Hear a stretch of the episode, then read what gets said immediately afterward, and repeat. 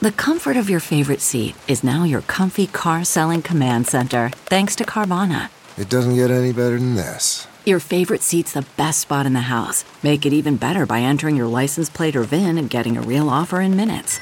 There really is no place like home.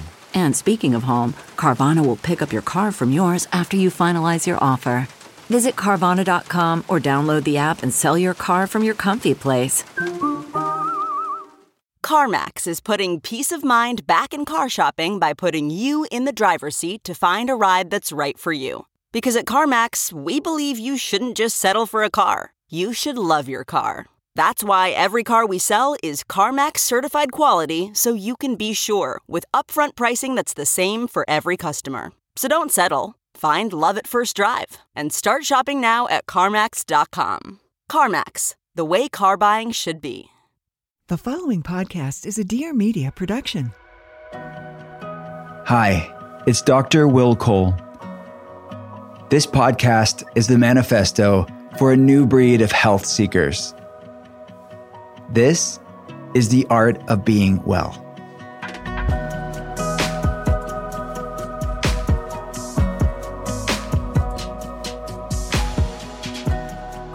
What's up, and welcome to the art of being well. I am a leading functional medicine doctor. I get to talk to people around the world via webcam, and I'm a New York Times bestselling author. I wrote Intuitive Fasting, The Inflammation Spectrum, and Ketotarian.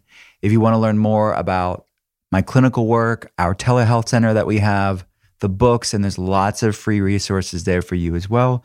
You can check it all out at drwillcole.com. That's D R W I L L C O L E.com. And if you haven't heard the news yet, I have a brand new book coming out. It's for pre order right now. We're giving away tons of free healthy stuff, free signed books from now until the book comes out, and lots more, all at drwillcole.com. It's called Gut Feelings healing the shame fueled relationship between what you eat and how you feel. We're talking about really a deep dive into a lot of the conversations that we have on the podcast, this bidirectional, interconnected communication between mental health and physical health, and the fact that mental health is not separate from physical health. It is, in fact, quite the same.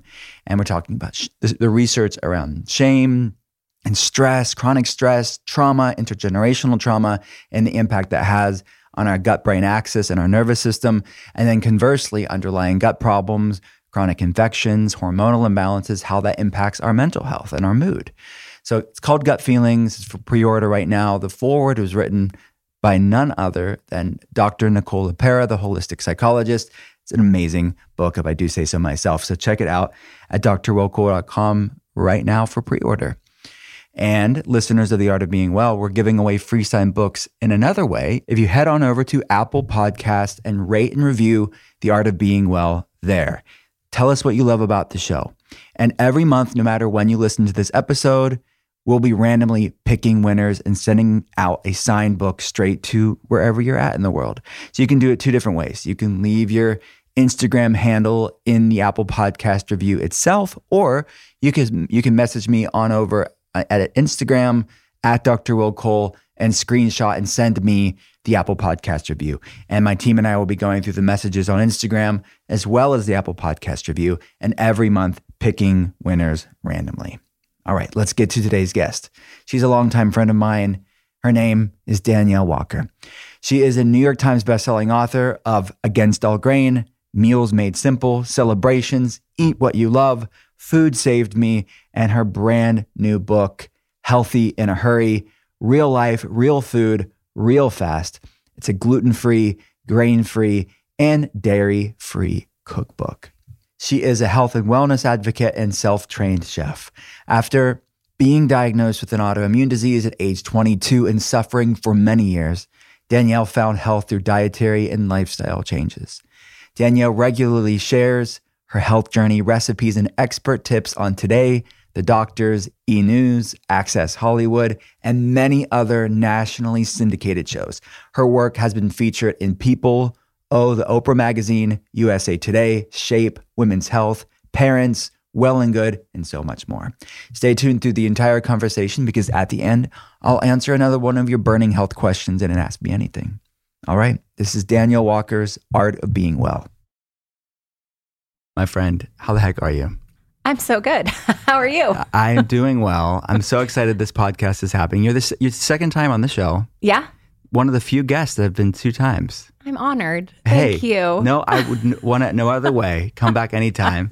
so what's I mean, since we talked last, what's been new in your life? Yeah, well, I feel like it's only natural to come on twice because when I came on last time, that was all about the memoir. So we focused a lot on my health journey, which you know intimately about as I've been on the phone with you in dire times. But this time I launched another cookbook. So that's really where I feel like the last three years of my life have gone to. I can't imagine Writing writing, this book. a cookbook. Like I do some recipes, but you do a whole book of it. and you do it all yourself. So I can't imagine that. But healthy in a hurry, you're going to help so many people through this conversation Oh. and through this book because everybody's in a hurry. Yeah. So many people in a hurry, pretty Yeah. much everybody. If you're not in a hurry, you're the ex- exception to the rule. You know, I always say I could be a lot healthier if I wasn't always in a hurry, but I like because of my autoimmune disease. I'm like maybe one day when I don't have three kids at home and I'm running a full time business, Yeah. I can sit and just like be in zen and peace for my entire life. But I don't know if that's gonna ever be a thing. You know? Yeah. And that's why I always tell patients you cannot wait for this perfect time. Right. Where you're like, I have nothing to do. I have no responsibilities. I just sit in the kitchen all day and, and cook Yeah. and be Martha Stewart. That's not going to happen. No. So I feel No. like this book is uh, meeting people where they're at, and you don't have to have the Zen life with nothing on your plate. Bad pun here. You have nothing to do but just focus on your wellness, right? Right. that- what was the genesis of the book? I'm sure- Yeah, that really is where where it is. You know, I found myself with less and less time because Yeah. back in the day when I first started eating this way, I mean, gosh, th- this is 2010, not 2009ish. I mean, I was Mm-hmm. making every single sauce from scratch. I was making homemade beef jerky and like fruit roll-ups and Wow. anything because you couldn't go to the store and buy anything, right? Yeah. And so just progressively over the years, not only has my life gotten busier with having Mm-hmm. now three kids and a full-time job, but you know, there's a lot more convenience items and then really just recipes that I need to spend less time in the kitchen, but that are still healing and wholesome for my body and to Yeah. try to manage my autoimmune conditions. And so I also really wanted to try to impart, I mean, I've been doing this now, gosh, my first book came out in 2013 and I started blogging paleo recipes and gaps and SCD recipes back in 2009. Mm-hmm. And so I've learned a lot over the years, you know, Yeah. not not only shortcuts and things to make things just more accessible and easier, but some of my favorite swaps and some of my favorite convenience items and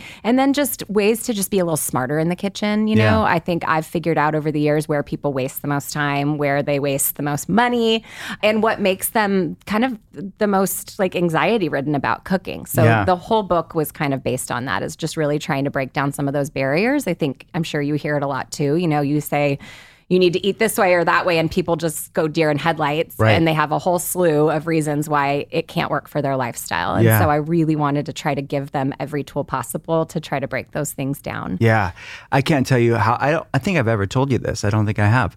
That your books are a wealth of resources for my patients. Oh, I love I mean, they they rave about it because it's it's they're all. There's still so many different things within each book, and this book is no exception. It is convenient. I love the codes within the book. You said you. there was codes for 30 minutes or less, mm-hmm. and then I think 10 ingredients or less, and then you have these slow cooker, pressure cooker Yep. ones, which I want to get into that too. Yeah, yeah. So, like, can you explain your thought behind that to Yeah. make it easy for everybody? Yeah, well, you know, I mean, that is that every everything I could pour into it, I did. There's QR codes that you can scan that go to Cool. bonus content with like extra videos and meal plans, and we actually did shopping lists so that you know you could really, if you wanted to, you could follow the 12 weeks of meal plans and just go through the grocery lists and kind of not really think about it. Mm-hmm. And then all of the codes, I just, you know, when I first started eating SCD, I found the most time I spent was in the grocery store aisles flipping packages and mm-hmm. actually having to like analyze the ingredient lists and then looking at recipes and figuring out what I had to swap and what I didn't. And so not only are the codes, you know, for the 30 minutes or less, the 10 ingredients or less, the one pot, but then there's also all the dietary codes too, because Right. as we both know, there's so many nuances Yeah. in trying to get your health on track. And I wanted people to quickly be able to look at them and see, oh, they're whole 30 compliant or oh, they're nut free, you know, SCD. I have all of those at the top so that you didn't have to spend time flipping through the pages, Yeah. seeing like, oh, this looks amazing. And then you go through the ingredients and you're like, oh, I actually I can't have, have that. that. Right. Yeah. Yeah. So, and then I, you know, lots of tips of substitutions, lots of tips of freezing ahead and making ahead. So it's Mm-hmm. not just the recipe that is meant to be kind of easy. It's a lot of the little tidbits that are found throughout throughout the pages of the book. It truly is. don't skip the front matter. yeah. So uh, define SCD because I know what it is, but I know people are gonna be like, "What's SCD?" Some Right. people don't know. Right. Yeah. So it's really where I kind of got my start in grain free cooking, but it's mm-hmm. the specific carbohydrate diet. It's really close to paleo, except for that it allows certain dairy that's lactose free. It allows legumes if they're soaked. But it's a diet that was created by, uh, her name was Elaine Gottschall, and she had a daughter with Crohn's disease. And mm-hmm. she, I think, worked with somebody to create this diet and put her daughter into remission. And so it's used for ulcerative colitis, Crohn's disease, and autism. Typically, it's very similar to the GAPS diet. GAPS, yeah. GAPS kind of came from SCD and Yeah. and All these acronyms. Yeah, yeah, yeah, yeah. I think GAPS personally, I think it's a little more updated and a little easier to follow at this Yeah. point. SCD is slightly outdated. And Um, GAPS is gut and physiology or gut and yes, psychology, yes. right? And they both focus on in a very layman's term, but kind of killing the bad bacteria and hmm. focus on fostering, you know, the healthy gut bacteria. So yeah. I love that. Yeah. So you have all these codes that make it super easy. You cleared it up for me in the book, and I want to clear it up for people here. the different, the, just the conversion of electric pressure cooker, the slow cooker, Instapot. Like for someone that's Yeah, not a, a kitchen connoisseur, I am not. So can you talk about the difference of that, and maybe people about the convert converting recipes between one and the other? Yeah, I did. So some of my favorite things are at the very beginning of each chapter. You know, I wanted to try to give, like I said, as much as I could in there as possible. Yeah. So the instant pot chapter, you know, I've heard over the years, I was one of them who was like, I will never get an instant pot. And I really love it now. It's such a time Why saver. did you say that originally? I'm kind of a minimalist, so I didn't really want any extra appliances. Yeah. And it was kind of being hyped and I was like, I like my slow cooker and I also like like the slow act of just making something on the stove or braising it in a Dutch oven. But I think the first thing that I used it for was bone broth. You know, Yeah. Ryan was like, I don't like the smell of this bone broth in our slow cooker on the stove for Oh, yeah. 24 hours. I have patients cook it in the garage. yes. It's like, yes. keep it out of the so house. the instant pot, you know, not only, and maybe you can touch on this a bit, but I'll never forget my functional medicine practitioner. I was drinking broth consistently, and he was like, "Are you making it in a slow cooker in the instant pot?" And I said, "Well, I normally make in the instant pot, but I switched to the slow cooker for Thanksgiving because I had this big turkey carcass." And he said that the histamines are Yeah. a lot higher in a slow cooker than they are Yeah. in an instant pot. And I was like, huh, I've never known myself to have a histamine intolerance, but maybe there's something about making it in the pressure cooker in the instant pot. But it also gels so much better. So that was my foray into it. Going forward, now I use it because you can put frozen meat into an instant pot. Nice. And just to clear any confusion, because I think people think Instant Pot is an actual thing. It's just a brand of That's- electric I wanted to cookers. clarify that because Yes. I still get confused too. I'm like, is that a thing? Right. But Instapot is just an electrical pressure, cooker. Yes, Got there it. are plenty of others. It's just Instant Pot made their kind of stamp on the They scene. do. And I mean, like, they are the They're like a band aid, right? Or a tissue. It's Yeah, like, exactly, you know, right. it's like th- there's lots of other brands for those. But Yes. uh, yeah, so I wanted though, because I've heard from so many people that are like intimidated by the Instant Pot or they bought one during, you know, like a Cyber Monday sale and it's just still sitting in the box. So every recipe that uses it also has a stovetop or a slow cooker modification because I don't want you to have to have it. But Yeah. uh, I give you some tips just about taking, you know, I haven't pulled my slow cooker out in years since I bought that thing. Wow. But I have a lot of favorite slow cooker recipes. So I gave you just some really kind of broad tips as if you wanted to take a slow cooker recipe and convert it to an instant pot or vice versa. You know, there's lots of recipes in the actual book, but if you just have like an old favorite chili that you used to make in your slow Yeah. cooker, I wanted to give you some tips on how to just convert that Yeah. to So pot. how much time are people saving? They're saving quite a bit of time when they move the Instapot. for the right? instant pot. Yeah. Well, I mean, if they're both hands off time, I would say slow cooker versus instant pot. Mm-hmm. Yeah. But yeah, so you know, one of my biggest things. I mean, there's a whole freezer chapter in this book where you prepare the meals and then you just throw them in the freezer. Whether you're making up, you know, two and you want to cook one for dinner, but then have another kind of meal packet, if you will, ready to go. Mm-hmm. Yeah. But I don't always plan, and usually it comes to about 4 p.m. and I've been testing like grain free cookies and cakes all day and I'm like, "Oh my gosh, I have to make dinner." And the nice thing about the instant pot that you can't do with the slow cooker is you can Mm-hmm. take a whole frozen meal and throw it in there and it can be done in 25 minutes. Wow. Slow cooker, you have to think ahead. You've got to Yeah. start it in the morning. It takes 8 hours. It's, you know, it's easy if you're a planner. Yeah. but the instant pot is for those of us who kind of get to the end of the day and forget that we need to make some dinner. I love it. Hey, we're talking about healthy in a hurry. Yeah. This is it. You all know I love tea, and the tea that I drink the most often, almost exclusively, with a few exceptions, but without a doubt, 99% of the tea that I drink is Pique tea. I've noticed such a difference since I started drinking these teas. They're just the best of the best. Our bodies are always busy. In fact, at any given moment, cells are both breaking molecules down for energy and using energy to build new molecules. It's wild, but honestly, that's how metabolism works. There's a catabolic phase, hint the breakdown, and an anabolic phase, hint the build up. These teas from Pique are blended with functional plants specifically designed to support metabolism, gut health, digestion, and shutting down appetite, all while helping to ease bloat and curb sugar cravings. So, whether you're intermittent fasting or not, I love to intermittent fast with teas, but even if you don't intermittent fast, these are wonderful things to integrate into your life. In the morning, I love having the bergamot black fasting tea when I'm doing some intermittent fasting. I love their Earl Grey tea as well. Pique is extending a limited time offer just for my audience. Get 5% off plus a free pouch. It comes with 20 premium samples when you purchase a bundle. Head on over to piquelife.com slash willcole and use code willcole for an extra 5% off. You can even shop my curated fasting bundle. We came out with an intuitive fasting Pique tea fasting bundle. There's a reason Pique has over 15,000 five-star reviews. Try it for yourself risk-free with their 30-day satisfaction guarantee. You either love it or you get your money back. That's piquelife.com, spelled P I Q U E L I F E dot com slash Will Cole, and use code Will Cole for a limited time gift and 5% off. Our next partner is a product I have loved for a long time. It's Athletic Greens. With one delicious scoop of Athletic Greens, you're absorbing 75 high quality vitamins, minerals, whole food source superfoods probiotics, and adaptogens to help you start your day off right. This special blend of ingredients supports your gut health, it supports your immune system, your nervous system, your energy levels throughout the day, recovery, focus. If you're struggling with brain fog, have to check this out. It supports anti aging mechanisms in the body, all the things. It's lifestyle friendly. Whether you eat keto, vegan, paleo, it doesn't matter. It's dairy free, it's gluten free. It's all the things you want and none of the things you don't want. And it also contains less than one gram of sugar with no GMOs, no nasty chemicals, or artificial anything. What, who do you think I am, guys? Why would I get behind something that I didn't know this was high quality stuff?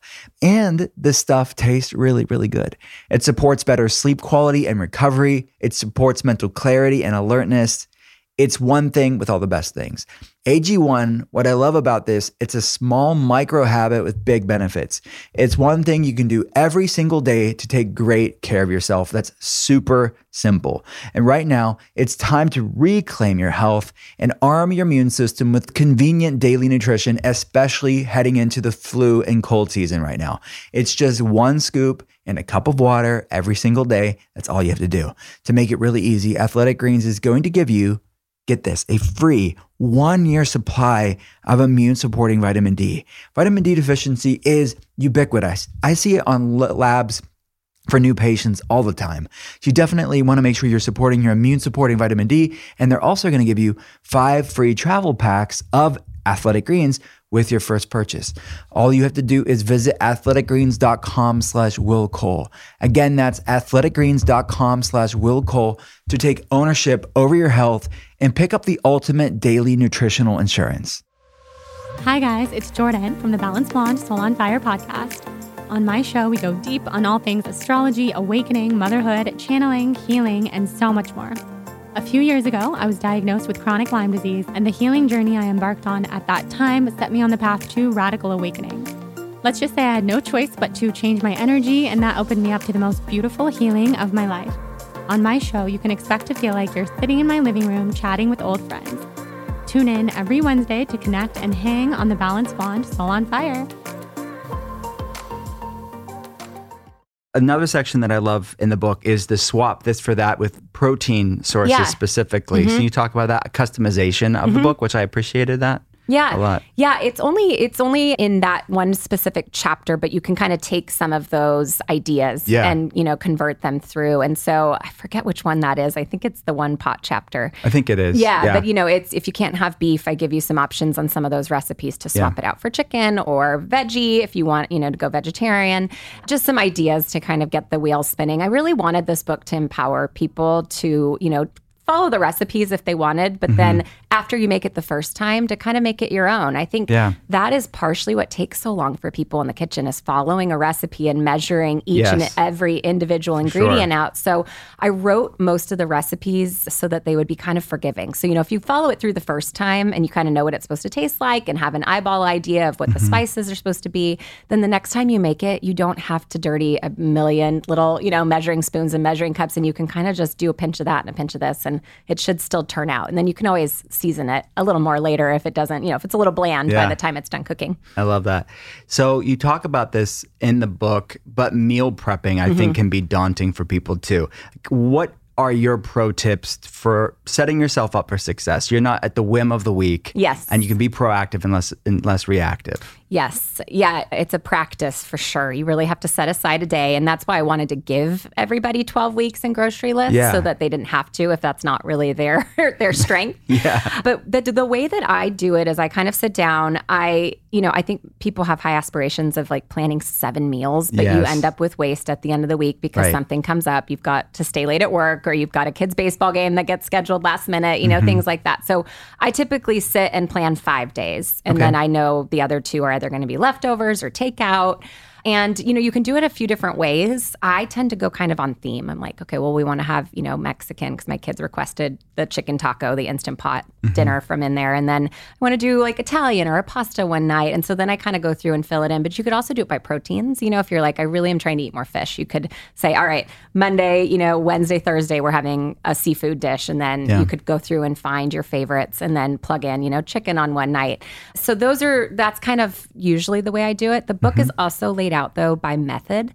So, hmm. and you know, I, I think everybody's brains just work a little differently. So, again, mm-hmm. like I wanted to take what everybody was requesting and try to pack in as much as I could in there. So, each chapter is by method, whether it's sheet pan, instant pot, or slow cooker, uh, one skillet, barbecue, um, you know, like things you can just throw on the grill. But then within each chapter, it's also separated by protein type. So, you can, hmm. you know, quickly look and be like, I only have time for a sheet pan dinner tonight and I only want to do chicken. So, that's another way to plan. You can just say, like, I can, I only have time this week, you know, to do three sheet pan dinners. And then I've Yeah. got to use the grill one night because it's going to be 100 degrees and I don't want to Yeah. turn on the oven. But yeah, I think it's it's picking the themes and then kind of filling in your days. And then if Mm-hmm. you can shop once, you know, I think that's a lot of waste and food waste comes from going to the grocery store too many times without Yeah. a plan. Right. So I tend to kind of plan my meals on a Saturday, go grocery shopping on a Sunday, prep a few things, you know, on Sunday that I can so that I Mm-hmm. can quickly throw those meals together throughout the week. And then, you know, of course, use up your fish at the beginning of the week so that it doesn't Mm-hmm. go bad. You can kind of let the other proteins sit for a couple days and they'll be okay. But it's it's really great if you can try to go once. Oh, that's awesome. So I, now that as you're talking about all this, am I wrong in remembering?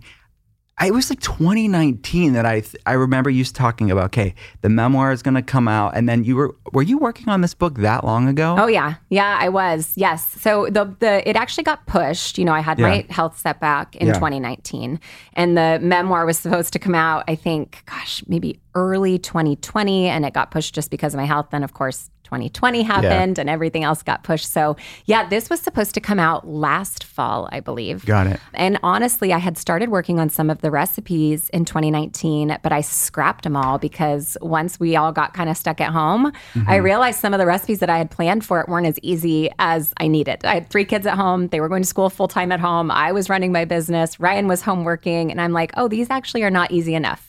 so if it, they, they need to be easy enough for everybody to be home. And then also when we go back to our, you know, normal life. But yeah, Yeah. it's been a long time in the making. And then, you know, I didn't have a team at all for this one because Wow. we were home. Yeah. So everything that's in it was tested, cleaned, tested again, grocery shopped for by me during that time, which was a little bit crazy. Yeah. But it was actually, I mean, it's the way I started, yes, right? Like, taking it back to 2013. yeah, yep. I, I mean, I food styled, I photographed.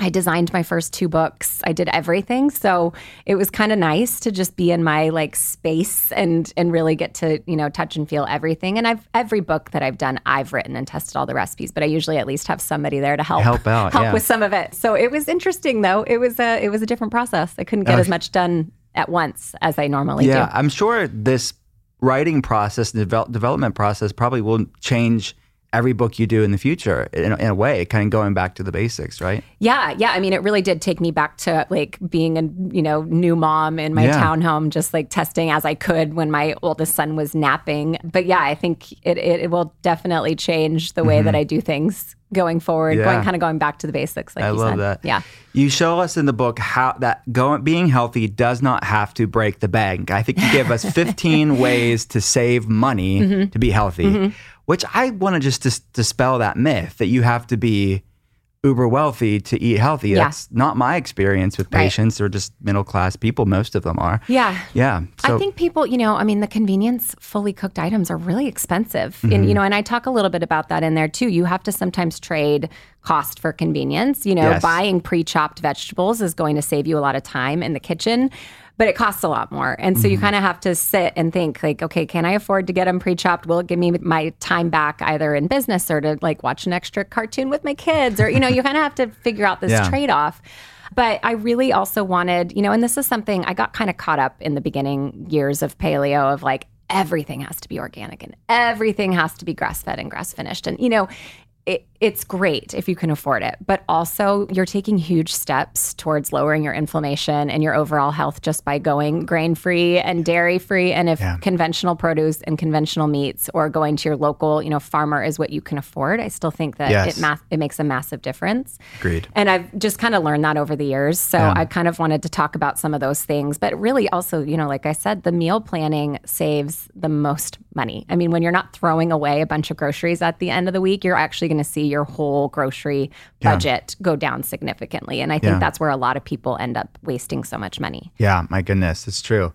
And I mean, since we've been doing them in this space of wellness for years now, it's like, aren't you amazed at how much when you go to Aldi and Walmart and oh, Costco Oh, yeah. and Target and you see better for you options or really great options there? I mean, that wasn't the case all these years ago. No, no. I was talking to somebody this morning about when I first started developing recipes, and there were days I'd have to drive to like four grocery, I mean, four grocery stores. So talk about wasting a lot of Yes. time and money. And gasoline, Um, yeah. I, yeah, you could not find coconut aminos or even coconut oil at most grocery stores, and now you can get it at Costco. And I mean, we've got things like Thrive Market where you can order Right. a box and literally have it on your doorstep in a couple days, and have so many different healthy alternatives. I mean, just Mm-hmm. the fact that we have a dried pasta option that's like just chickpeas and water or cassava and water. I mean, those were not not available back in the day. Not at all. People age at different speeds, and the date on your license may not represent your inner biological age at all. If you're looking for ways to extend your health span and slow down the aging process, the keys to health and longevity run in your blood. That's why Inside Tracker provides you with the personalized plan to improve your metabolism, reduce your stress levels, improve your sleep, and optimize your health for the long haul. Created by leading scientists in aging, genetics, and biometrics, Inside Tracker analyzes your blood, DNA, and fitness tracking data to identify where you're optimized and where you're not. You'll get a daily action plan with personalized guidance on the right exercise for your body, right nutrition and foods to focus on for your body, and the right supplementation for your body. It's bio individuality at its best. You can also add in you can also add Inner Age 2.0 to any plan. You definitely want to do this. Inner Age 2.0, you can get a definitive calculation of your true biological age. You can actually see how you're aging from the inside out. For a limited time, get 20% off the entire Inside Tracker store. All you have to do is head on over to insidetracker.com forward slash art of being well. That's insidetracker.com forward slash art of being well, or you can use code WILLCOLE at checkout to get that 20% off the entire Inside Tracker store. And you have to share with me your results if you want to, no pressure. but I am shocked whenever people screenshot and tag me on social media, especially their inner age 2.0 and they could actually see how they're aging from the inside out. And I would also say this you can also, as you take their advice, based off of your action plan, you can actually see your biological age improve over time, which is pretty amazing. Again, that's insidetracker.com forward slash art of being well, insidetracker.com forward slash art of being well. Higher Dose is a one of a kind at home spa experience at the intersection of wellness, health, and beauty. Higher Dose's line of infrared devices harnesses the most cutting edge healing technologies available, from infrared's healing heat to PEMF's grounding technology to red light's rejuvenating rays. Their best selling portable infrared sauna blanket makes it super easy to get hot and high from anywhere. Just lay down inside the blanket, turn up the heat, and sweat it out. Infrared therapy supports glowing skin, deeper sleep, and a balanced mood. And as your core temperature heats up, your brain releases a dose of happy chemicals, leaving you feeling euphoric after your sweat session. The blanket's deeply penetrating heat instantly boosts blood flow, flooding your body with enviable benefits like radiant and youthful skin, higher energy levels, a boosted mood, and decreased bloating. For those of you who want to experience the benefits of infrared without the sweat, they also have a really cool line of infrared PEMF mats that recharge your cells to help you feel relaxed, grounded, and rejuvenated. This game changing mat combines the powerful technology of heated infrared with PEMF plus 20 pounds of healing crystals like amethyst and tourmaline for relaxing, restorative experience that you feel within minutes. It's, it's like a spa right in your own home. My patients love these things. I love them as well. I have their PEMF mat actually at my functional medicine telehealth center. I have the sauna blanket at home. My patients, all my patients that listen to the podcast know we're talking about the sauna blanket a lot. You can get your own infrared sauna blanket, infrared PEMF mat, or a red light face mask at higherdose.com today and use my exclusive promo code Cole15. That's C O L E 1 5 at checkout to save 15% off site wide. That's higherdose.com exclusive promo code C O L E 1 5 Cole15 or just go to higherdose.com slash Cole. Can we talk about dairy? You talk about it in the book. What's your personal like is dairy part of your life? Mm-hmm. You give great dairy like cheese options with brands, and I'd like to go over some of them. Yeah. And then you give dairy free options for people yeah. who want to be or have to be dairy free. But what's what's the verdict in dairy at this point in your life? Well, so so professionally, every book of mine is dairy free, just because I found that a lot of people who are gluten free end up eating dairy Yeah. free, or if they're doing, you know, SCD GAPS, paleo. So I always keep all the recipes dairy free, but this one I gave a few dairy options because The first time. yeah, the first time I think that I even like mentioned it. I, I, you know, I was dairy free completely, probably for about three years. Then I was able to introduce ghee just because it was lactose and casein free. And then over the years, found that sheep's milk cheeses and goat milk cheeses I could find, I could tolerate. I Yeah. still can't do cow's milk dairy like cream or milk, ice cream, things like that. Yeah. But the protein structure does does better with my body for goat milk and cheese, some sheep's milk cheeses. So I gave a few options, and then my gosh, the dairy free cheese options that we Yeah. have these days are just significantly better than they were. I feel like the only few that were on the market when I first started eating dairy free were just full of starches and binders and like um, soy Yeah. and now we can you know Miyoko's and Kite Hill and i give just a few of those options in there that Yeah. i think are the cleanest and that also have like really good taste if you just Yeah. cannot have dairy at all And you give some great dairy free recipes in the book, like Yeah. yogurt, sour dairy free sour cream, which I've never had that. I mean, Yeah. can you talk about some of those dairy free recipes in the book? Yeah. Yeah. So I kind of did a sidebar for people that you can make things yourself if you want. You know, you could blend cashews to make cashew cream. Mm-hmm. But then I really wanted to give the store bought options as well for Yeah. if you just don't have time to do prep days like that Yeah. so that you really can make it super quick and easy. Yeah. Sub things in where you need to. But yeah, I do. I have a, I think I have a dairy free yogurt, the cashew cream. That maybe sour cream? I forget what else I put Yeah. in there. it was the nut milks that were Yes. in there too.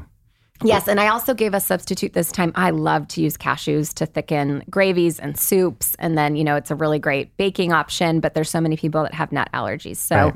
I put in a substitute that uses coconut cream and it thickens it with a little arrowroot and I think a little splash of lemon juice and salt just to kind of mimic that cheesy, kind of creamy flavor. Mm-hmm. Yeah. Because in the past, I kind of just used cashews and didn't give an alternative. And I've just heard from so many people Yeah. over the years that they've got nut allergies. So wanted to, again, just try to try to shove it all in there.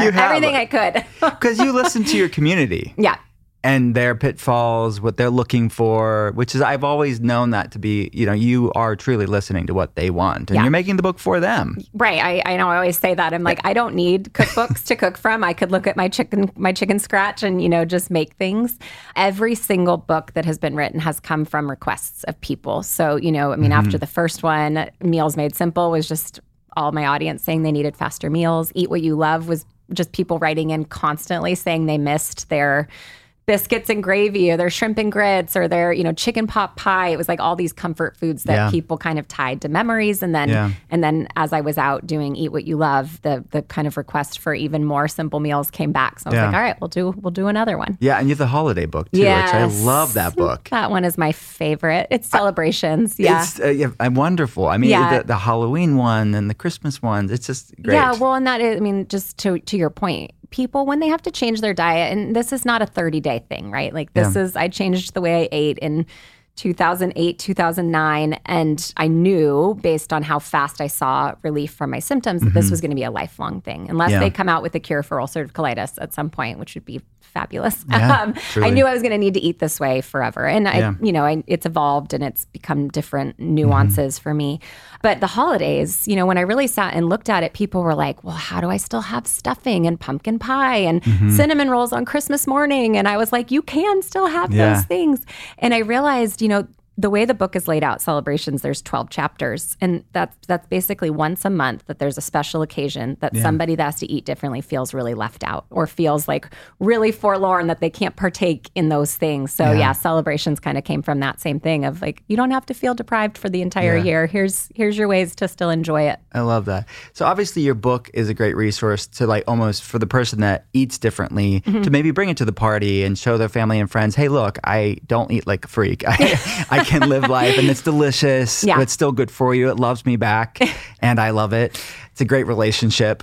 But what do you say to someone out there that does feel isolated and like, oh man, like people maybe make fun of me Hmm. or I'm they called me weird or whatever. They feel Yeah. like they can't fully engage in their life with their family and friends. Gosh, well, I hope in 2022 that you've got, I mean, even if it's not your family, that you've got somebody. Back when we all first started this, I mean, it really did. People looked at me like I had four heads when I said I needed to eat gluten free or that I, you know, nobody even knew what grains were or like what was considered a grain. Corn was a vegetable. Yeah, yeah, yeah, yeah.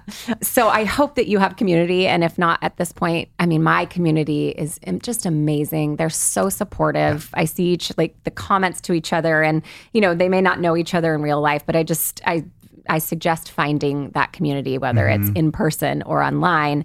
But really, yeah, this book was written, and, and partially, honestly, why I even titled it what I did, and it took the kind of big focus and emphasis off, you know, paleo mm-hmm. and against all grain, which was kind of my old brand name, was to try to make it more accessible to people. You know, and we just hear so often that whether it's moms that are trying to feed their kids just a little healthier during the week, or, you know, somebody that does have chronic illness that needs to eat this way, or just people are a little bit more, a lot more aware of the foods that they're eating these Yeah. days. So the recipes were all tested on people that are not like me, that are like dependent life and death on eating this way, but that could eat anything. And I wanted to make sure that you could make these meals and serve them around your table, whether it's your kids, your neighbors, your family, and everybody could enjoy it. I mean, if you want to put a little side of rice or something for them, mm-hmm. fine. But the whole goal of this is that you don't have to make multiple meals if you're hosting or if you know you've got family over.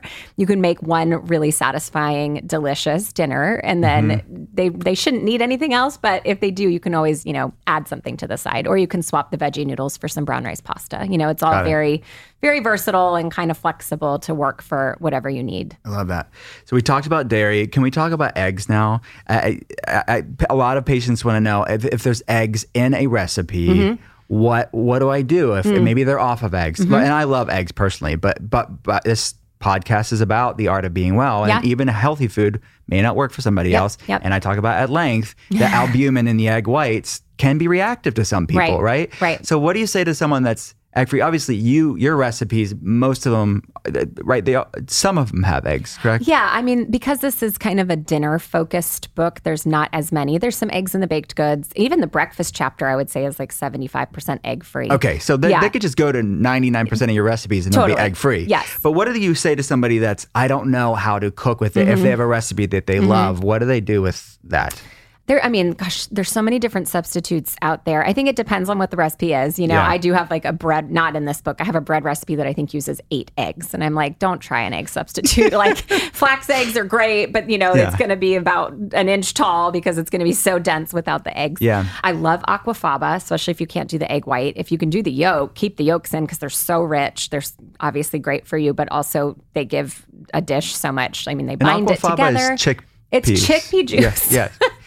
They make it sound so It- European. They really do. And I don't know who first beat it to make. You can make meringue out of it. It's kind of crazy, but it works well in baked goods. I wouldn't like you can't you can't scramble it. You know, I mean you can't you can't scramble a flax egg either, right? Like these are these are quote unquote eggs. Yeah. But there's some good just kind of whole ingredient, you know, substitutions. But yeah, a lot of them you could take it out. I think there might be an egg once or twice used as like a breading binder, you know, to coat like a fish or chicken in it. But it. you can just do some olive oil or avocado oil for that. Really, you just need something to like make it stick to the outside. Got it. Got it. Do you do eggs? Because I, I know you did duck eggs at one point. Do you? Yeah. Do you talk about that? Your duck eggs versus chicken eggs? Because I know duck eggs are generally better tolerated by Uh-huh. people's immune systems. Yeah, I I didn't know that, and so a few I had kind of kept hearing from just my audience. They were Mm-hmm. like, "I substituted in a duck egg instead of a chicken." They're bigger, so you do have to like kind of weigh it out and be careful. I mean, I always suggest you know to like whisk it up and then weigh what whatever a standard chicken egg is. I think there's a sub guide that that talks about that, but I don't do many eggs as like breakfast, like scrambled or poached. I can Mm-hmm. do them in baked goods. I think, and correct me if I'm wrong, but I think when you bake an egg, the Yeah. protein kind of structure changes Yep. slightly and it's just a little easier to digest. I, I find that to be true. yeah, I used to eat a lot of eggs. Like when I first was doing, you know, new to paleo or when I did a whole 30, I mean, that would be. I, there was an egg on everything. Put an egg Mm-hmm. on a burger. Put an egg on a sweet potato. Put you know just because it was extra protein. And Yeah. but yeah, after after that setback in 2019, I kind of found that I didn't tolerate them as well, and then naturally, I just haven't added them back in that much. When I'm traveling, I love to get an eggs Benedict, which is a whole lot of eggs because Yeah. I sort I do it over spinach, but I mean the hollandaise has eggs, the poached eggs. There's a lot of butter. It's kind of one of my like indulgences, you know, when I'm in a hotel room by myself. But Yeah. my my stomach doesn't always love it. Yeah. All right. There's quail eggs too. I know. Yeah, People. yeah, do. they're tiny though. Yeah. so you have to do a lot of those a lot to of equal. quail eggs, and less duck eggs. yes, yes. So, I mean, you keep touching on it, and I, I, I let's talk about it. You, you're set back in 2019. What did that look like? Hmm. Where are you at now? And I think giving hope to people that feel like I'm doing all the things, Mm-hmm, but things aren't where I want them to be. I know you can speak on that. Yeah, yeah. It has been three years of really learning and kind of coming to grips with where I'm at at the moment, and really honestly trying to re kind of reframe the way that I look at things because food had such a massive impact immediately for me. I really grasped onto it, and it was kind of like the end all be all for me. I thought it was the only thing that I needed to focus on for my overall wellness. And a- again, just back to as I became busier, as I had, you know, every time I'd have a baby, hormonal changes would cause flare ups. Uh, we lost our daughter, and just the emotional stress of that caused me to flare up.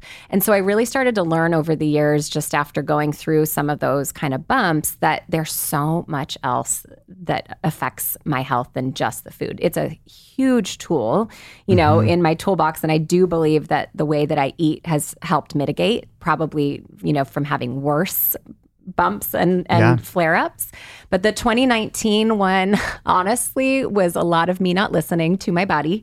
I saw the warning signs Yeah. and it was a busy year for me for book. And then also just in our family life, we moved. I did two tours of just traveling nonstop. Mm-hmm. I slept on a bus for two weeks. Yeah. Eating, you know, eating out as much as I try to make really great decisions. Like you just don't know exactly what's being used in mm-hmm. kitchens. And my sleep was completely messed up. My stress levels were sky high. And I should have stopped while I was ahead in like June, but it got to about November and Yeah. I was like, oh no, there's not any coming back from this. And so it was the first time in 10 years that I was hospitalized for my disease.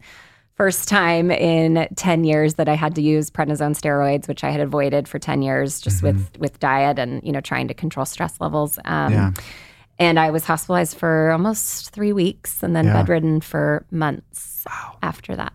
So, Yeah. um, but I learned a lot, you know, and and I I looked, I was able to really look back and see kind of where I went wrong, Mm-hmm. what I could do differently. It also caused me to really reflect on kind of my whole journey. Yeah. I started to really doubt my entire life's work, the decade plus that I'd been writing books and hearing from people. And you know, I remember when I when I posted that I was in the hospital and I was like, "This is mm-hmm. it. Like, I'm done. People aren't going to believe, you know, that mm-hmm. what I do matters anymore, and they're going to think I'm a phony." Mm-hmm. I had very much the imposter syndrome, and I'll just never forget all the comments of people that were like, "Don't forget that your recipes changed my life," or that you know, changing the way I ate and starting to use your books. I mean, one, you know, I, I was in a wheelchair with MS and I'm not anymore, or I, you know, had to take insulin and I don't anymore. And I was like, okay, this doesn't, you know, our setbacks don't negate the progress that we have seen. Yes. And, and sometimes it's a really hard learning experience.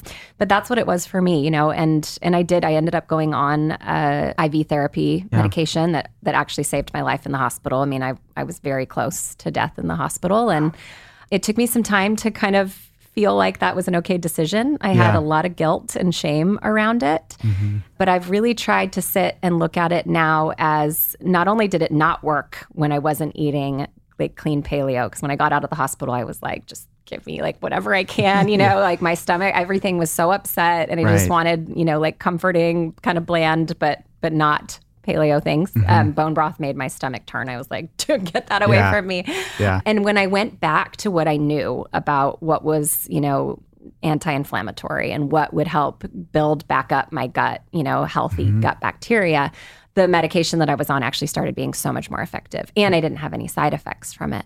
And so I've kind of looked at it as a tool right now that allows me to still do my mm-hmm. work, that allows me, you know, one of the biggest things that I learned through it was while I believed in food so much, it was always a stress for me thinking about what I'm eating and what I'm cooking and if I'm going out, if I'm accidentally getting exposed to gluten, then will I, you know, could I have a flare up next week because I ate Deviated from Yes, it. like I ate a few of my kids' French fries, or Yeah. I tasted some ice cream at Disneyland. So there was just this like constant anxiety, and Yeah. you know what we know about autoimmune disease is that high stress levels, no matter what it's from, could cause flare ups. And so I started to think about it, and I'm like, my gosh, for a decade, I've been stressed and anxious over all the food that I'm eating.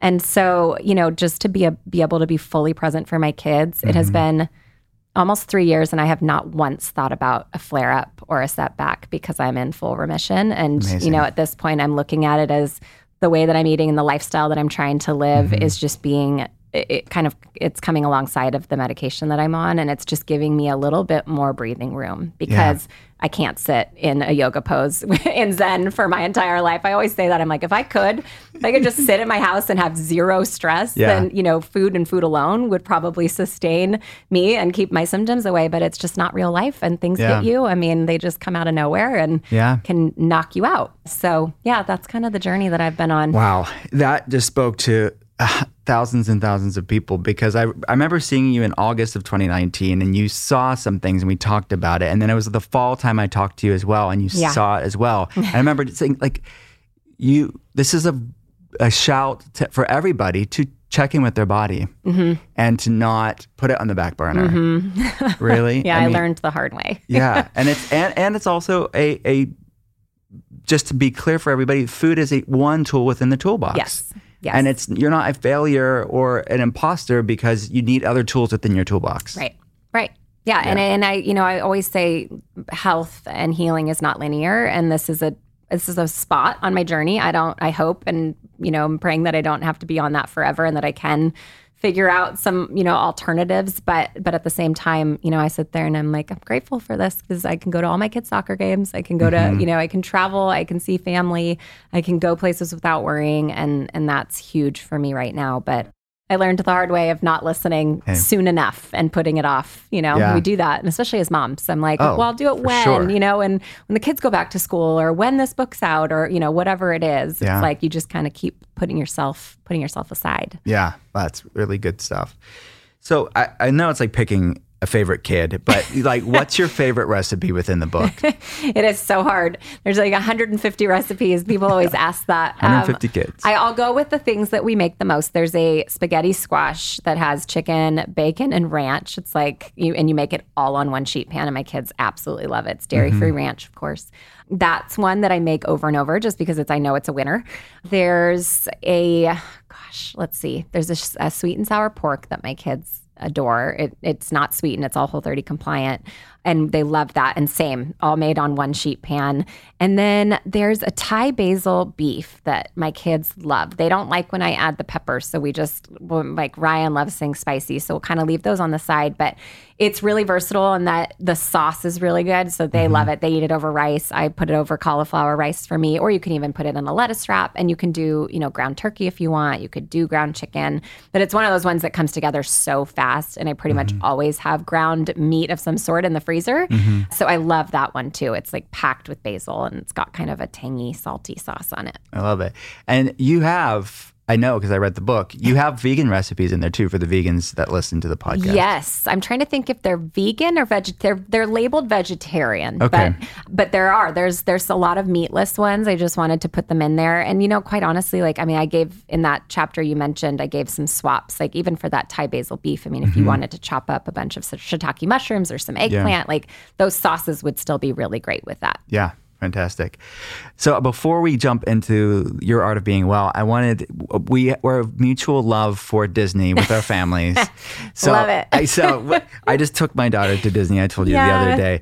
What what's your favorite Disney ride? And then how can you be eat ways that love you back Uh-huh, at Disney? What are your Disney pro tips? Ooh, great questions. Okay, so my favorite ride is Big Thunder Mountain Railroad just because it's nostalgic. I love it. So, you know, I went as a kid because I grew up in the Bay Area and my parents, like, we couldn't afford to usually get a hotel. So they would throw us in our VW bug at like midnight. And my dad would drive down and stop on the side of the road and sleep. and then we'd go. I mean, there were three of us and we'd go for the day. And then we'd get back and like my parents would drive Oh back. I know gosh, it's crazy. I think now and I'm like, oh my gosh. And so then Ryan and I got season passes when we were dating in college down here. So that would be our date night spot. And then as we had kids, it's just, Yeah. it's our favorite. Yeah. So, but Big Thunder, we rode in college all the time. We would like watch the fireworks while we Yeah. were on it. And so I love it.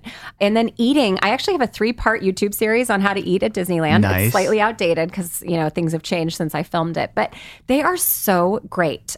Paleo is a little harder. You could go to Bengal Barbecue and just mm-hmm. get like the skewers and ask for no sauce. That's probably your best bet. And you can get lettuce wrapped burgers. But if you're gluten free, I think they're so celiac safe. It's kind of amazing. You tell them you're gluten free, they will change their gloves, they'll change your fryers, they'll mm-hmm. change the surfaces. It takes a little longer to get it. Yeah. But it's pretty amazing. You know, you can even get like fully gluten free, you know, French fries. I love the two Mexican restaurants both have like a rotisserie chicken that you can swap the rice and beans for just extra veggies. Those are probably kind of our other two favorites. That's at Disneyland or California. So there's one at Disneyland. Actually, now that you say that, the one at California did away with the, the roasted chicken. They went to street tacos. So you'd have to get chicken. I just I get like multiple tacos and just take the tortillas off when I it. when when we go. But yeah, there's a lot of like really great options there. You know, I mm-hmm. mean, still the the, the gluten free baked goods and stuff have sugar and, Yeah. and starches, but for just for food. And then we, you know, my kids are growing out of strollers, so un- it's unfortunate because it used to be my stash of just like Yeah. snacks. You can I get so much underneath those strollers. can. Yeah. You can. And you know, we'd put waters, like we used to and we used to have it down packed. We'd freeze huge bottles of water and then put them in there so that they'd start to thaw and you could like drink cold water throughout the day. Yeah, I mean, we had it we had it down. But uh yeah, I, I feel like there's lots of lots of options. And I've heard Disney World has even better options. I was gonna say.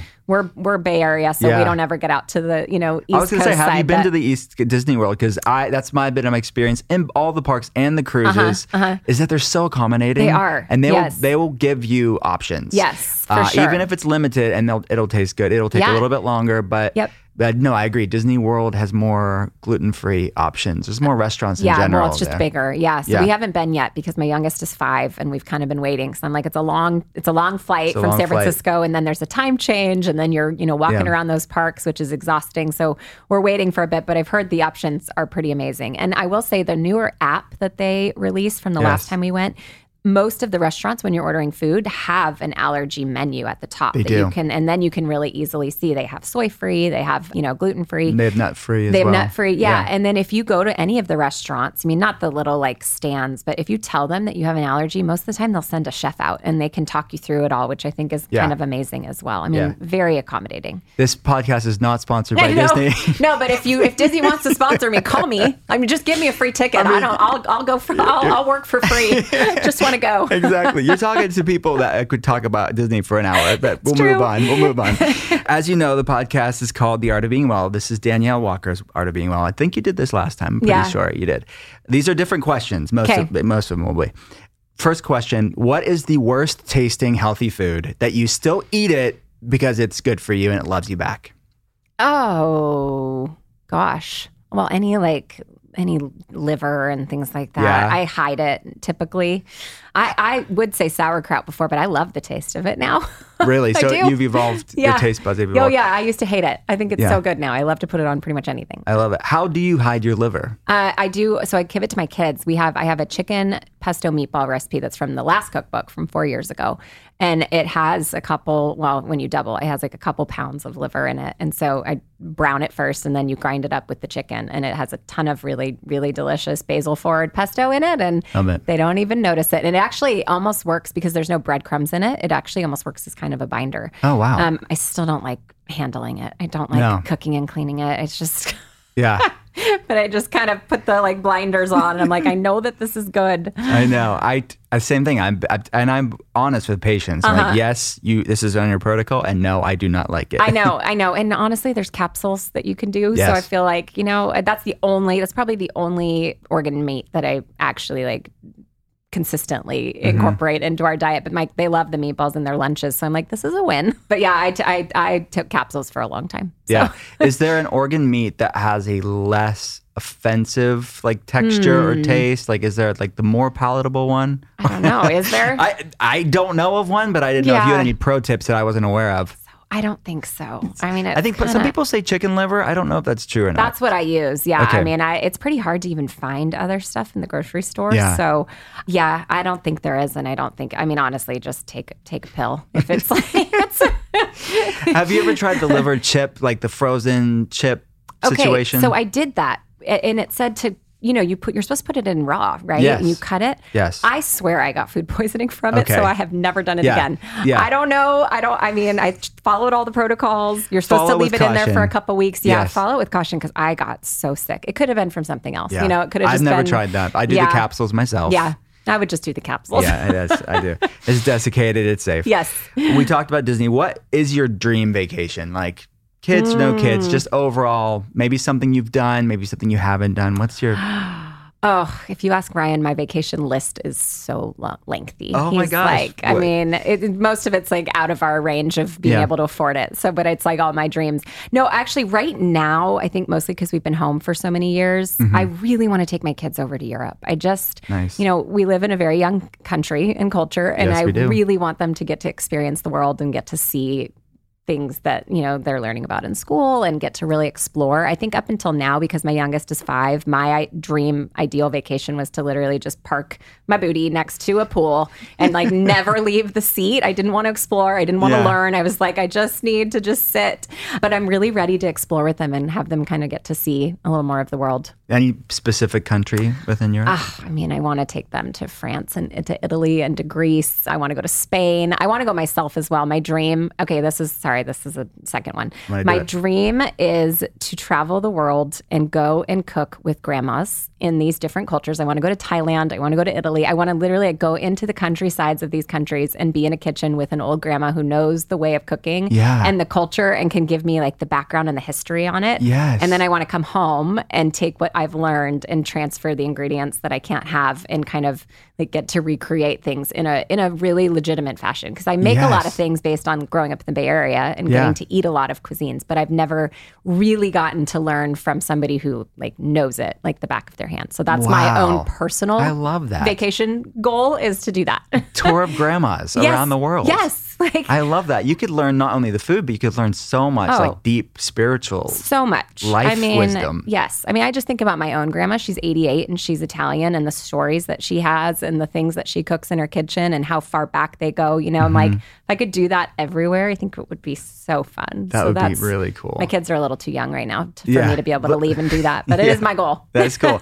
I'm thinking that's a for sure a book idea and a television show I've idea. actually thought about that. I think it could be a really fun series for to like Netflix or TV. And then Yes. I envision the book with like the grandma as the opening chapter. You know, Yeah. it's like you see this beautiful grandma that's in Yeah. Thailand in her kitchen or an Italian grandma, and we kind of get a little bit of her story. And then it's like basically taking her family recipe book and making it gluten and dairy that. free for anybody that lives, you I know, in the that. states that has dietary intolerances. well, we need to make this happen. Okay, great. We- this and the, oh, this idea is owned by Danielle Walker. Yeah, I was gonna say, so don't take it. TM. Trademark. My grandma's 99 years old. Wow. Sweet Phyllis. Phyllis, I've got Marge. Phil- Love. Phyllis Love does 'em. not listen to the podcast. Okay. so she'll never hear this. No. Maybe I'll make her listen to this episode. But all right, next question. Do you think we're better or worse off with social media? Worse. Okay. So much worse. And this so- is tough because we're we, we, so we communicate our with our people, right? Yes, our businesses, our Well, way of communicating. Yeah.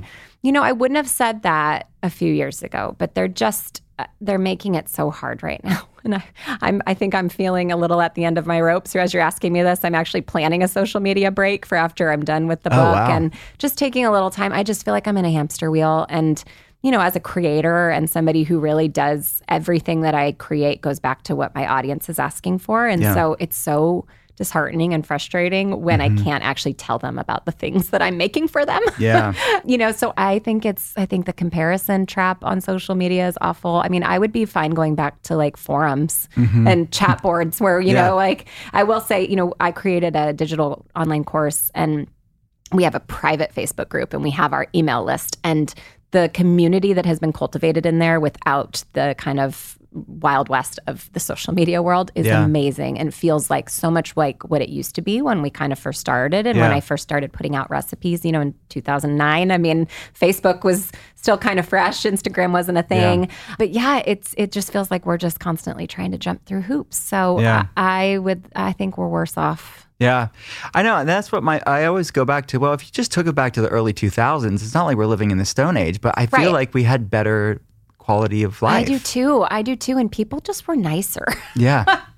I mean, this last couple years, that's also you're asking me social media. I've it's been a hard couple years on social Yeah. media. People are just Yeah. unkind. They're unfiltered.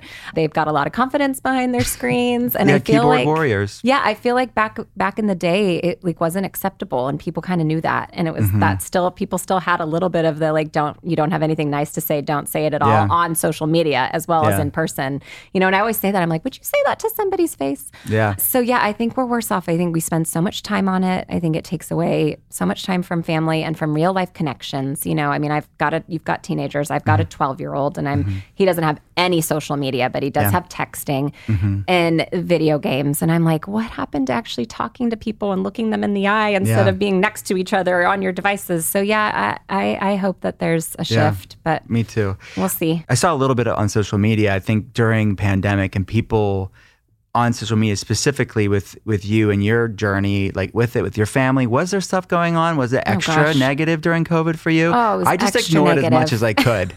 like what was going on? I should have texted you and found out, but I was like, "What's happening I here?" mean, Leave we won't Danielle get alone, into people. it, but I will say I used to say pre-pandemic that I had just the kindest community. I mean, it was so rare somebody would say something negative, and I just felt.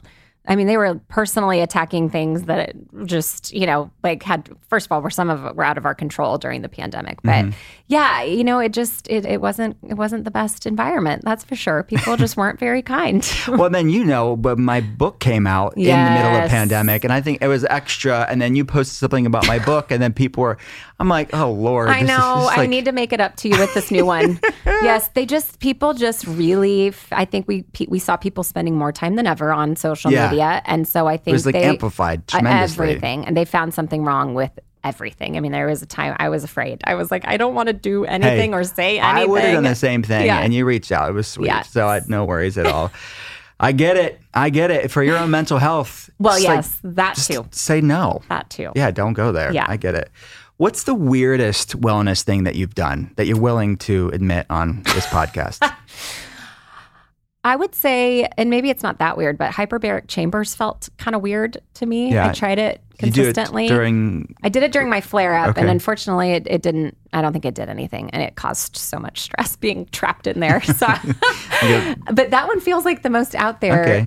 So far. There's a lot that I want to try. I'm like, there's so many things on my list. Again, it's like when I have time Yeah. is my always, you know, my thing. But uh, What, what's on your list that you haven't tried? well, it, this would be the weirdest, but I really, really want to try fecal transplant. I've had patients try it, and it for some people it can be a game changer. Yeah, I know. You know, I mean, everything that I've read, it's with, especially with UC and Crohn's, it could be a game changer for a bit, but then you kind of have to consistently Yeah, get it it's not one done. and done, for no. sure. But that's probably like the weirdest thing that I'm I'm Yeah. very interested Poop in. pills, fecal transplant. Yeah. Yes.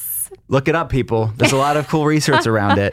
There actually I've is. written It's- about it. It's uh it's and I feel like it's growing. I mean, for something like C. diff, it's kind of miraculous. Yes, it right? is the standard. My grandmother, I think. I mean, C. diff is a, is kind of what took her in the end.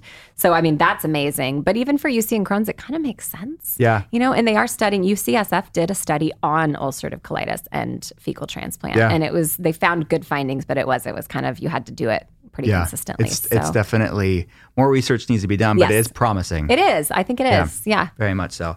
What are your thoughts on peanut butter? Do you ever eat peanut butter? I don't. Well, I wouldn't say I don't ever. I love a good dark dark chocolate Justin's peanut butter cup every oh, once in a yeah. while. Bring it to me. Um, it's usually like my travel snack if I'm traveling alone and I see it in an airport. I'm like, oh, just one. I don't buy it. I stopped eating it. Gosh. Ages ago, I think mostly because it was a legume. And I, when I went off of legumes, I was like, all right, we're just going to cut it. We do almond butter.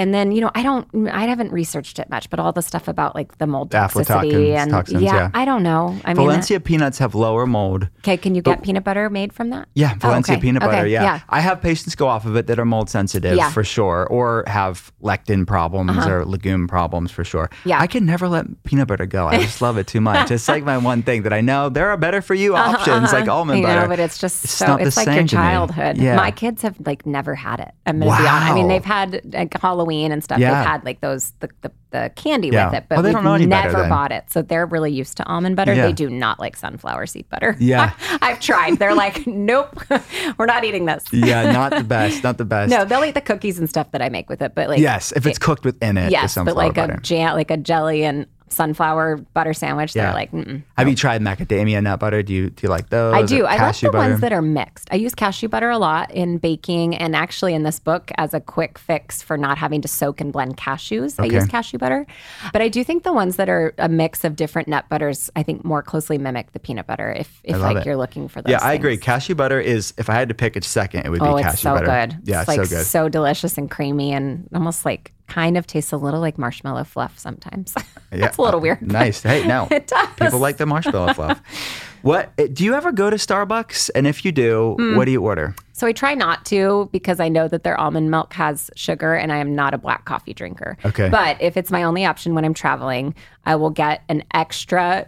This is so high maintenance. I get an extra bone dry cappuccino, which means that it's Okay. like less milk. Super bougie. Yeah, Well, it's because I know that the milk has I'm just sugar kidding. and it has binders. Yes, it does no, you're- not have carrageenan in it. Starbucks. I've Okay. checked. I've asked them to like see The, the box. almond milk or the, The almond milk. Okay. The almond milk. So yeah, I usually get a cappuccino extra bone dry, so it's just a little foam. Got it. in- I get it. With I almond d- I milk. Uh, got it. I never heard that term before. A little fun fact: in college, I worked at Starbucks. Did you? Yes, I did. Did you get a stock options? I maybe. I feel like they used to I give their yes, oh, employees they did. stock They options, did. which I I, should thought was so look. amazing. You should look.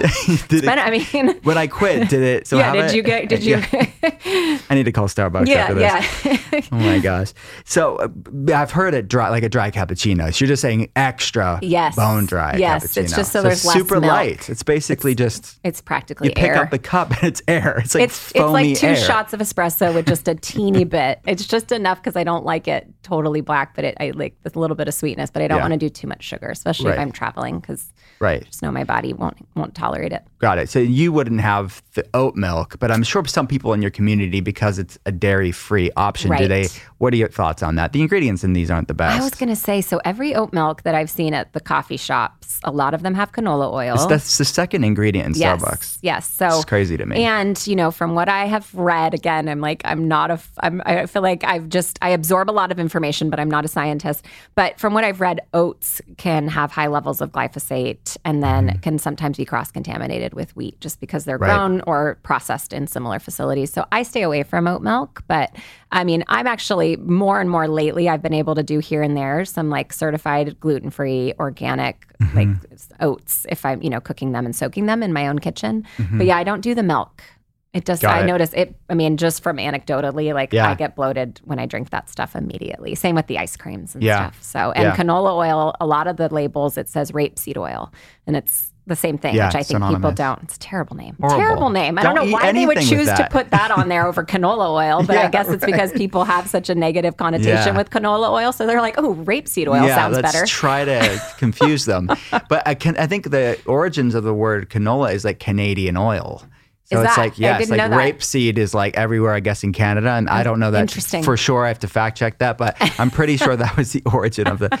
It's I don't. It's not not for me for yeah, sure. no, I would go for almond if I had to. Their coconut milk there is is quite sugary and has some extra ingredients too. So the Yeah. almond is just like the the, The better of the two. Of the two. of the two, yeah, But yeah, if I can find a little local coffee shop that does almond milk, I would prefer that. Just Yes. because I know it's usually like a little more of like a local brand. or, Exactly, you know, and it's and you can get great almond milk, like you said. If you're not making your own, there's brands that just do water, salt, and right, almonds, right? Oh, tons. Yeah, Yeah. yeah, yep. Yeah, great. Do you know what Myers Briggs you are or Enneagram? I think I asked you the Enneagram and you didn't know last time. I know. It's been years now. Have I you know. found out? I think that I am a four. Okay. Or a three with a wing, a four for Okay. Enneagram. I might be four three. I'm very much an achiever, clearly. I mean, I'm like, I've Yes. been working since I was 22 and, you know, but uh, I'm more and more associating with the four. And uh, in my, one of my girlfriends, That's like, my the independent, like not emo- independent. but- very like a deep feeler. Yes, okay, right, emotional. yeah. One of my girl, one of my girlfriends explained it as like I would purposely sit inside on a rainy day and put on like a sappy rom com just to like be in my feels. yes, I got it. I Um, got and I think you know more and more just as I, I have like a very deep level of empathy for my audience, and Mm. and when I leave a book signing, and I mean there was a fifth fifth grader the other night who had Crohn's disease Mm. and was diagnosed the year before, and she told me how she makes my Girl Scout cookies and takes them to her troop meetings, and I was in tears. And then for the rest of the night, I just felt this really deep heaviness for Yeah. kids that are being diagnosed. So I I think I associate a lot with the four. Yeah. Um, they're also a kind of an individualist. I think you were saying Yeah, that. individualist, You feel like what it is, nobody yeah. understands you. Yes. And I think I, I feel that way a lot. mo- and I don't know. Is Myers Briggs the one that's like an NF, I- yeah, IN, INTF, those things? I can't remember. I don't know. I love it. Hey, well, next time we'll find out the Myers Briggs. I need we to take. I'll take far. all the tests. I'll send I- you my results. yes, and I did ask you that last time because I wanted to know, and I don't think we knew, but now we know. yeah. So, my friend, where can people go find the book? Where can they go for all the things? Follow you on social? Yeah, well, so I'm Danielle Walker on Instagram, daniellewalker.com for extra free recipes. All six of my books are sold anywhere books are sold. The newest one, Healthy in a Hurry, is at Target and Barnes and Noble, your independent bookseller, Amazon, and then as of mid October, it will be at Costco nationwide. So you can go and grab it there too. Thank you for coming on the podcast. Thank you for having me. Anytime. At the end of every episode, I'll be answering a question from one of you guys. Nothing is off limits. Ask me anything. And you can send your questions over to me on Instagram or Facebook. As a functional medicine practitioner, it's been fun seeing the questions that have already come in on different food philosophies, wellness trends, and ways to approach overall mental, emotional, and physical health and well being. Thanks for those. And I'm looking forward to seeing what else is on your mind. Now it's time for another Ask Me Anything. Today's question is from Jax. What are the labs you recommend for someone to find out how flexible their metabolism is? So, a little bit of a background what this question is referring to. Uh, It's metabolic flexibility is a term that we use in the wellness, nutrition, well, functional medicine world, and it is referring to how somebody is how, how, where are they at on the insulin resistance spectrum is another way of, of, thinking about it. So it's something that I talk about at length in my book in intuitive fasting. It's really a conversation about metabolic flexibility and how metabolic flexibility is really fertile foundation for true mindful eating and flexible intermittent fasting because the more flexible your metabolism is, the more you will be able to go longer without meals because you're just naturally you're not hangry, you're not bound by insatiable cravings, you're not stuck on that blood sugar roller coaster. So the vast majority of people in the West, sadly, are really struggling with some form, some degree of insulin resistance. And metabolic inflexibility or metabolic rigidity is really part of that dysfunctional insulin resistant mechanism that's going on. So the great news is that you can do something about it. We have agency over this. We can start to improve metabolic flexibility. We can start to decrease insulin resistance. Some people, it's more difficult than others, but certainly most people have a lot of governance on their metabolism by the choices we make in our life. So, this is something that I get to work on with patients around the world and we can quantify on labs. So the question here is what labs do I recommend to quantify this? Few things. One, you can get a lot of data from conventional labs, specifically the Comprehensive Metabolic Panel, a CMP. We can look at glucose, add an A1C in there. The optimal glucose or blood sugar is under 90 in functional medicine. We want HDL to be under 5.5.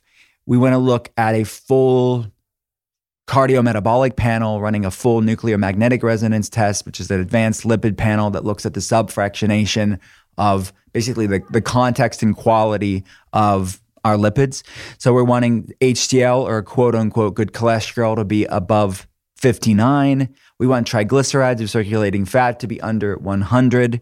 The American Diabetic Association, the American Heart Association looks at the ratio between HDL triglycerides, triglyceride HDL, uh, and and when you have higher triglycerides and lower HDL, that is one way and indicative of insulin resistance, of metabolic inflexibility. So we want triglycerides to come down, we want HDL to come up. We want to look at the small dense LDL particles, which is discovered on the NMR panel. And we want small dense LDL particles, which are these oxidized, inflamed, think of them as sort of rusted BB bullets that increase cardiovascular risk factors. It increases things like heart attacks and strokes. We want uh, small dense LDL particles to be lower. We want the fluffy, buoyant, protective, cardioprotective particles, the, the large, buoyant, think of those as like cotton balls, protective cotton balls. So the particles that carry LDL matter. And the context of this matters. So we want higher, fluffy, buoyant particles, or most labs would rate it or report it as being in pattern A. That's where you want to be. You don't want to be in pattern B, which is the more oxidized, higher, small, dense LDL particles. Another thing that we want to look at are different inflammatory particles or different inflammatory proteins, like high sensitivity C reactive protein. The American Heart Association, the CDC, have different ranges of low, average, and higher relative risks for cardiovascular events, heart attacks, and strokes. So this we want it in the same optimal range in functional medicine. That would be hscrp to be under 1 that inflammation marker to be under 1 and then we want to look at homocysteine levels which is another inflammatory protein. The optimal range for homocysteine is under 7 that impacts not just cardiovascular health heart health but it also impacts the brain. There's research shows that even slightly elevated homocysteine levels can increase blood brain barrier permeability and can contribute to neuroinflammation or what they call leaky brain syndrome. It's basically things passing through the blood brain barrier that shouldn't be able to. And it's very much associated with homocysteine and underlying gut problems, your second brain. So these are things that we can quantify on labs. I think I mentioned most of them. And without a doubt, we can see these numbers improve with time. So that's something that I love to get to see the, the, the baseline. And as we lean into protocols, we can see these people's health be reclaimed. And they're struggling with things like hangriness and cravings and inflammation in their body. And they just feel fatigued and brain fogged, difficulty losing weight and to not have that anymore is and see that light come on in their life is priceless. So if you want to learn more about intuitive fasting, which I talk about these topics, you can check it out at drwillcole.com, as well as all the telehealth information too. You can check it out at drwillcole.com.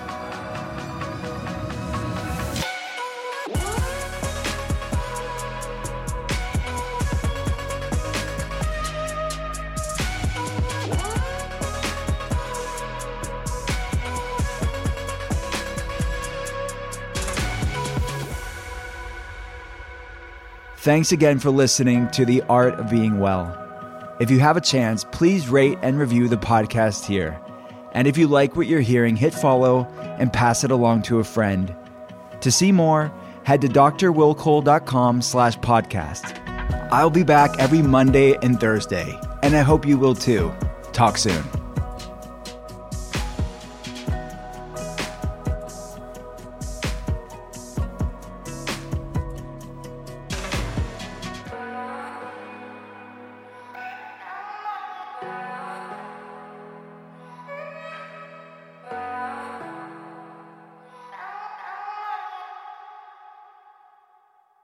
Please note that this episode may contain paid endorsements and advertisements for products and services. Individuals on the show may have a direct or indirect financial interest in products or services referred to in this episode.